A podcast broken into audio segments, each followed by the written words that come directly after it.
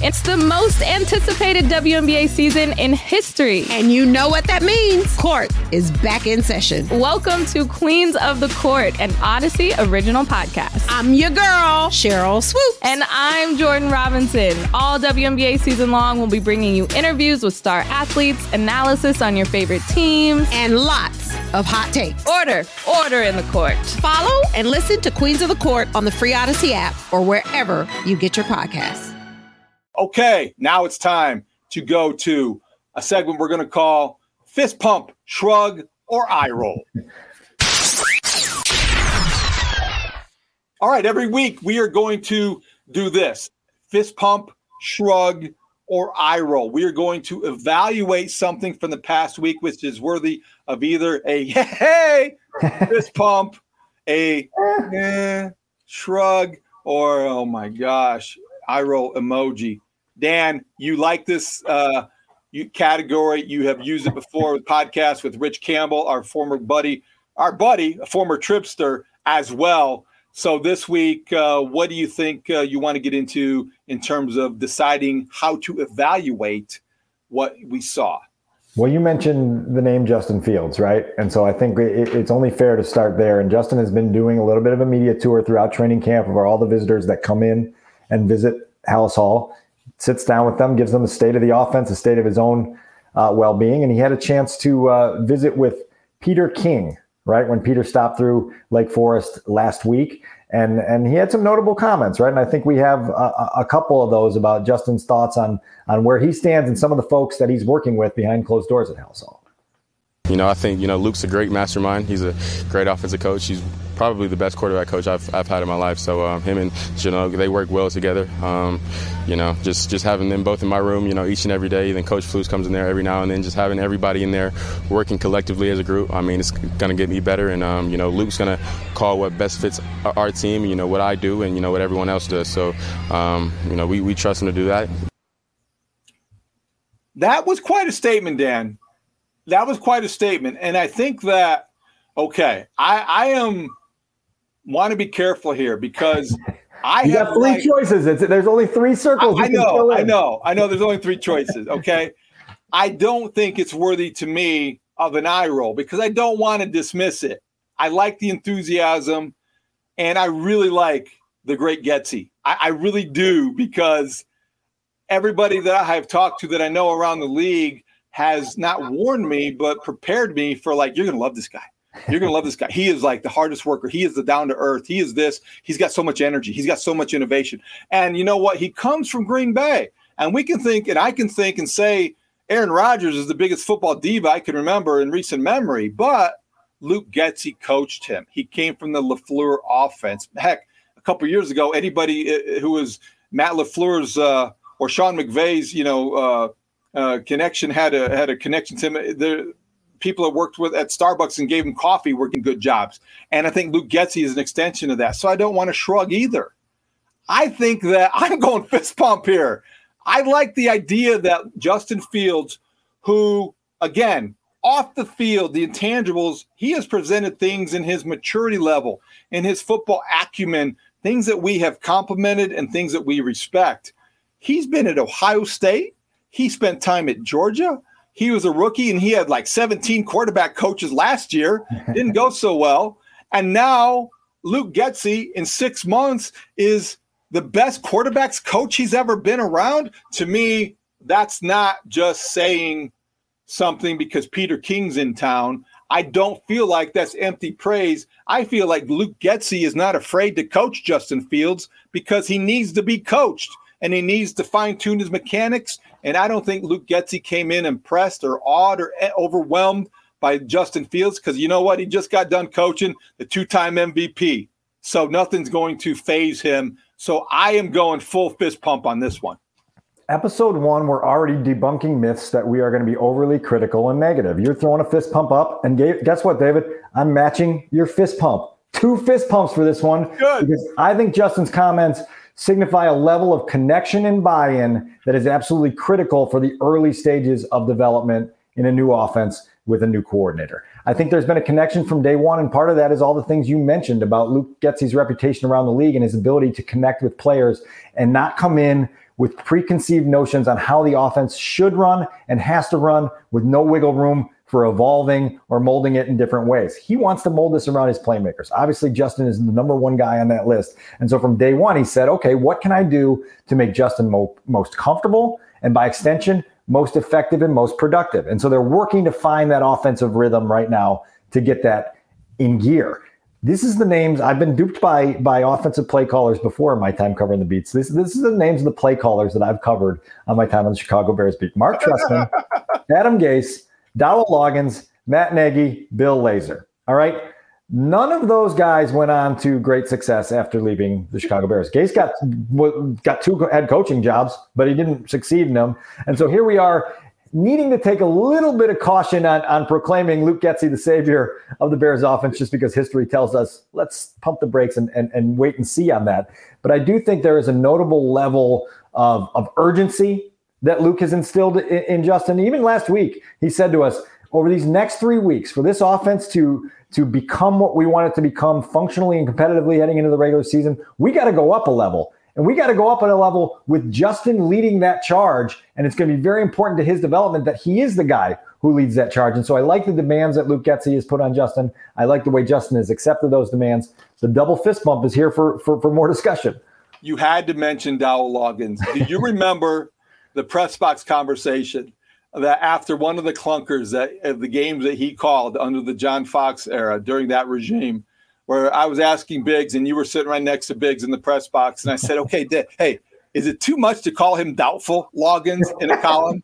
Is it too much? And and Biggs is like, no, hammer him, hammer him.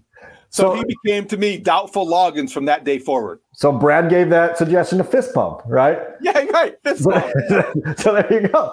So we got that. But that that's what we've lived. That's that's the experience we've lived. You go back even further to the, the John Shoup and Terry Shea days and all the other things that, that Chicago's experienced oh. and haven't quite gotten offenses off the ground either. So one of these podcasts, we will tell some stories about the Terry Shea and Don, John Shoup era. Yes.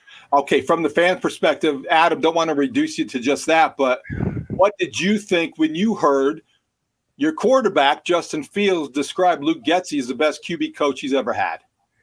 I I thought that was significant when you consider, you know, his being at Ohio State, and, and he always spoke. I, I know that he spoke highly of his coaches there, and I, I think that's important to hear that he trusts him, and I think it's crucial that Luke Getsy's worked with Aaron Rodgers and like in. Aaron Rodgers became an R P O master under Luke Getsy, right? Which I think is significant and something that the Bears are, are definitely working into their offense just from, I haven't personally seen practice, but I know Dan has. I know that that's going to be a big part of their offense. It should have been last year. Also, I am sick of the of, of the Bears' bad offensive play callers, just like you are. It's it's so like uh, Ron Turner comes to mind. Ron Turner might be the best one of the twentieth yeah. century. No kidding. No kidding. So, so and, and yeah, and he wasn't good. So yeah, I think it's significant. You know, if I would give it a fist pump too. Like, I think that's great that he has trust in him and, and clearly values what he's bringing to the table. And that relationship is maybe the the the the most important relationship that we're looking at this year for the team.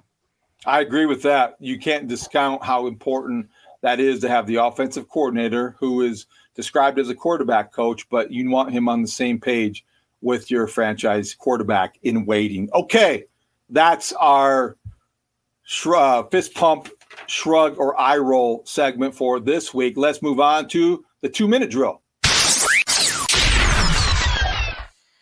All right, Dan, so we want to quickly get through a couple of things and, and issues that you are out there, you cover as well as anybody on the beat. Couple of things that I was curious about. Starting five offensive line could be in a state of flux, but it seems as if right now, early on, early August, the Bears have five guys they kind of like. Biggest surprise and biggest development is that Braxton Jones, day three pick out of Southern Utah, has earned the confidence of this coaching staff to project as a week one starter, as a rookie. And that's a big, big deal for a, a organization that's looking to find young building blocks at value prices, right, to, to help accelerate and catalyze this rebuild. And Braxton Jones has been impressive in his ability to take in information, his ability to not be intimidated, taking one-on-one reps against Robert Quinn, the all-time single-season sack leader in the franchise, right? And just his ability to to kind of be sturdy and steady in there has has has earned him the right to start there. Now, in the interior, I'll, I'll give you your thoughts on Braxton, and then I'll tell you a little bit about the the interior and what they're going to do on the right side. See, I think Braxton Jones is is one of those guys that I don't have a ton of confidence in, but I'm willing to keep an open mind because I have not studied his college tape to the degree they have. And and frankly, if he's holding up against, you know, Robert Quinn in one-on-one drills, I'm willing to give him a chance to earn the job and keep it. They know what they're watching. And of all the things we talked about, Ryan Poles being clumsy in the offseason in personnel matters, he could erase a lot of those mistakes by being good in draft evaluation. Yeah. I'm willing to give Braxton Jones a chance. Yeah, yeah, and, and and they are too, right? And that's significant because this organization, with the structure that they have with Ryan Poles and Matt Eberflus, said from day one, we are not averse to playing young players and giving them their opportunity to show us that they belong. Braxton Jones is certainly one of those guys on the list. The interior of the line, obviously you're working with, uh, you've got Cody Whitehair, who's been starting here forever, and you feel like you can pencil him in and feel really good about what you're going to get out of him there. Sam Mustapher is taking the snaps right now with the first team, with the goal being that Lucas Patrick, maybe week one, maybe week two on the return to Green Bay, will come back in and be your starting center. Then you've got Michael Schofield, the local kid, good hometown story here for the Bears, for him to come in as a veteran and be able to, to be your starting right guard, and then have a guy next to him with a ton of experience starting in Riley Reef. And so this offensive line, I think it's been well documented that no one in the league views this as a top twenty or even top twenty-five line heading into the season. But that gives you room for growth, right? And if you can establish continuity and steadiness and some some surprise contributors and pieces, well, then maybe you can can find ways to get Justin going. The flip side of that is if you don't, right? And you find out that guys are either underperforming or can't hold up, well, now Justin's going to be running for his life. And one of the things that's concerned me a lot in this camp is that there have been offensive line breakdowns consistently enough that the tuck and run has become too much of a high volume staple of what the Bears offense is doing in training camp. And you know as, as well as anyone that that does not bode well for, for success in the N F L. Quickly, the two-minute drill, we know that Darnell Mooney has had a pretty good camp, but we also know the injuries has beset the wide receiving core. Besides Mooney, what names have emerged as guys you're like, oh, wow, didn't expect that? So Equanimeous Saint Brown is a guy who clearly has the trust of Luke Getsy from their time together in Green Bay, has clearly earned the trust of Justin Fields because of his understanding of the system that the Bears are installing. And so he's going to be your number two behind Mooney. You got to wait to see how long Byron Pringle is going to be on the shelf with the quadriceps injury. Bayless Jones has missed a ton of time the last two weeks with an undisclosed injury, one of those day-to-day that has now turned into more than a week for Bayless Jones. And so now you're scrambling a little bit. And I will tell you today, on Thursday, The, the the guy who jumped out to me at practice, who has a window of opportunity, I'm not touting him as a future starter, but a guy who can capitalize on all these injuries to the receiving corps, Tajay Sharp, a veteran that they got in free agency late and has a chance to take advantage of an opportunity.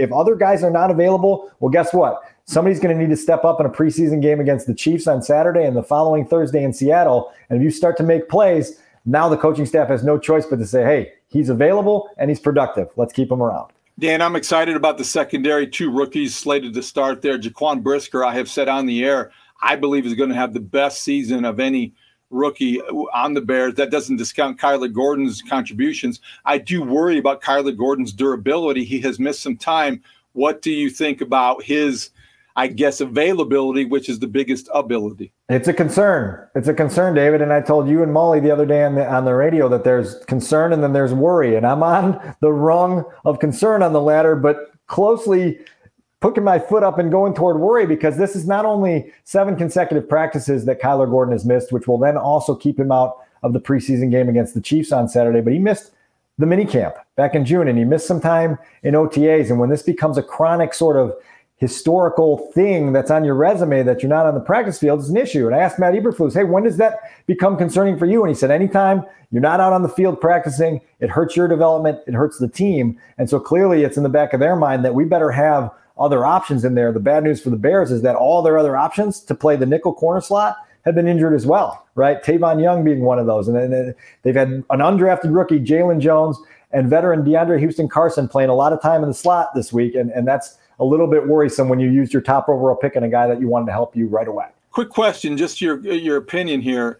Do you think that Gordon's a maybe propensity to not be at practice or stay on the field, do you think the concern over potential injury could eventually cause the Bears to think, okay, we, we shouldn't move him around as much? You, when you play in the slot, when you play that nickel role, it's a little bit more physical and demanding.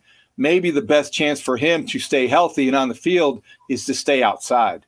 Depends a little bit on what the injury is, right? And with a regime that is not readily transparent in disclosing the most basic of injury issues, That's right? I mean, God That's forbid kind. that the, the 49ers knew it was a calf strain, right? Like that would that would give them such an advantage to coming in here in week one and win it. So it's hard to know exactly what Kyler's been dealing with because they haven't been forthright with that. And so hopefully when he comes back, you can say, Kyler, what was it that kept you out? And hopefully he'll tell you, and then and then you can reevaluate from there. Last moment, an item for the two-minute drill, Dan. I am thrilled about this one. I get to reintroduce Bears fans. We get to see it again. Folks, the I formation is something that the running back lines up behind the fullback. The fullback is that guy in the offense that goes in a three-point stance, blocks a lot, carries a little, but it, it, it depicts a team that is committed to physicality, which the Bears have been way too soft under the Matt Nagy regime and, frankly, in recent memory. Khari Blassingame is here to stay, right, Dan? Well, certainly for this season, yeah. And and that's a, a part of the plan to help develop Justin Fields with a very punishing, reliable running attack, right? And so David Montgomery should be as excited as anyone that Khari Blassingame is on the roster and in the plans, because this guy is here to block. He's here to block hard. He's here to do all the things that fullbacks do, as you just described. And so this is going to be a new wrinkle to the offense that Luke Getsy believes will really help them uh, establish that running game, particularly with an offensive line that's still in flux a little bit. And with a young quarterback that's going to need some help to take some some things off his plate. So uh, be very interesting in the early stages of the regular season. We're not going to see a whole lot. It's going to be a lot of vanilla during the preseason, but but how Luke Getsy uses the fullback, when he uses them, and what kind of results they get when Khari Blassingame is on the field. Great clutch point with time on the clock still. Our two-minute drill is over. It's time to crown them. If you want to crown them, then crown their ass. David, I, I got to tell you, the previous podcast I did, we didn't have the ability to use that sound clip. So I used to have to do it every week. I used to have to do the Denny Green impersonation and and and strain my vocal cords and do that whole impersonation. And I couldn't do it as well as Denny himself just did it there. So it's really exciting for me to hear that. Uh, as you know, this is a segment where we're going to take a, a player, a coach, someone in the media, someone anywhere in the league, and we're going to put the crown on them at the end of every episode and and allow people to to, to celebrate the, their accomplishments for the week. I'm starting off with a uh, rare one, right? The kicker. The kicker. Cairo Santos gets the crown on the first episode of Take the North for being bluntly honest with the media when he had his uh, session with us earlier this week, talking about the field conditions at Soldier Field, which I'm checking my calendar. It's August twelfth. The date that this podcast is released. The Bears are a long way away from those late fall and winter months where the field becomes trampled. And already it's trampled, patchy, full of holes, and Cairo can't take it anymore and was willing to share it with us. I, I think it took a lot of courage for him to do that. I don't know if it was orchestrated, choreographed. No. Or whatever, but he was pretty impromptu, right? He was. He just basically said that it got so bad that he he expected what he saw at Family Fest, and that he, to the point where he went to a high school field in Florida in the offseason to try to simulate the bad conditions of Soldier Field? Well, so he he said, listen, like he's experienced now. This will be his third season as the full-time Bears kicker. He knows what the conditions are like there. He was kicking in Jacksonville at a high school with field turf, and it was so perfect and pristine that there was a day he said, what am I doing? This is this is too easy. I've got I've got a more regularly simulate the conditions I'm going to be kicking under at Soldier Field. So he found a soccer field in the neighborhood that was uneven, had Bermuda grass that was long, and and and made things a little bit more challenging about this kicker. And he said, ah, this feels more like it. This is like home, right? Which is a sad, sad thing for the Bears that their kicker is seeking out bad playing surfaces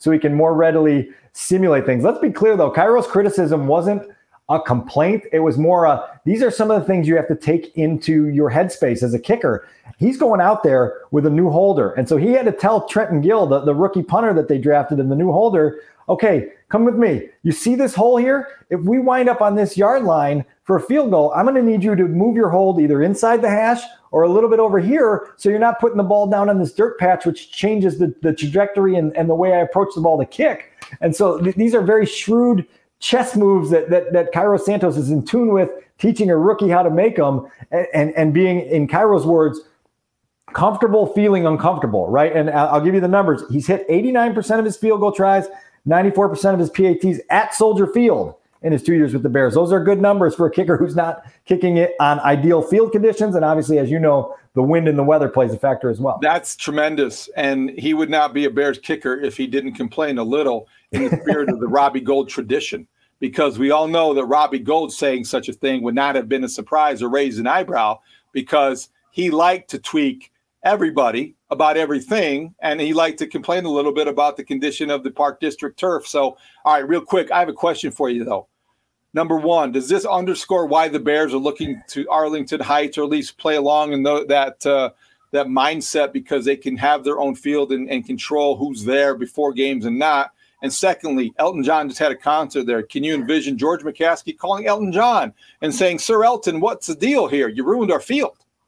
George McCaskey was uh, forced by his wife last winter or spring to go to a Barry Manilow concert in Las Vegas. Didn't really enjoy that. I don't know what his level of communication with Elton John would be or is, but certainly I could see him making a call and saying, could you, next time you you come through, could you take it easy on the, on the field a little bit more?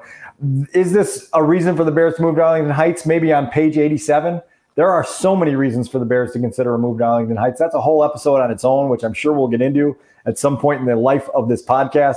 Uh, man, Cairo Santos saying that, though, tells you that the uh, Soldier Field atmosphere isn't exactly the, the top of the line in the N F L. His quote was, "It's a bad situation and a bad place to kick as compared to other places. You're not super happy or thrilled to kick there." That's not what you want your kicker saying about your home stadium. No, but we're glad that he did. And for his comments, we will crown him this week's first pod, Take the North pod winner of the Crown Him segment. All right, Dan, parting thoughts. Bears Chiefs tomorrow. I'm sorry, Bears Chiefs on Saturday at Soldier Field. Matt Nagy comes back to town. The starters will play ten to twenty plays. What are we watching for? What will you be looking for most? Uh, well, I'll give you one that, that's kind of off the, the radar, but but still notable. Matt Eberflus coaching his first game is important in this regard. Matt Eberflus is a fir- uh, Eberflus is a first-time head coach who's never had to manage game situations. He's never had to throw challenge flags. He's never had to call timeouts during a two-minute drill. He's never had to be the guy who's orchestrating all the other coaches uh, over the headset on what to do. And if this happens, we're doing this. And if this happens, we're doing that. This is a trial run, right, on Saturday and for the, the the following two preseason games for Matt Eberflus to try these things out. He was open with us on Thursday and saying that that he spent a lot of time this offseason working specifically to get himself sharper in situational uh, operations, right, and, and figuring out as a head coach, what do I need to be aware of? Who do I need to be talking to? How do we make this as quick and as efficient as possible? This is a chance to try that out in games that don't mean anything, so that when the games do mean something, you and I aren't coming on this podcast and shredding him for his game management. Well, we'll have thoughts about his game management in the first time out. I guarantee you that. And we will share those next week. That wraps up this first episode of the Take the North podcast. I'm David Haw. For Dan Weeder of the Chicago Tribune and Adam Studzinski, our producer from The Score, this is going to be a lot of fun. The first episode was a blast, and we're going to be here every Friday uh, for the offseason until things get rolling, and maybe even a surprise along the way. What you want to do is you want to follow us at Take the North Pod on Twitter. We'll have updates there. We'll have the first episode dropping there. Wherever, wherever you get your podcast, you want to find us. We are the on the Odyssey app as well, an original podcast. We're starting things off. We're having some fun, and we guarantee you, you will enjoy this if you are a Bears fan. Thanks for joining us tonight. We will talk to you next week.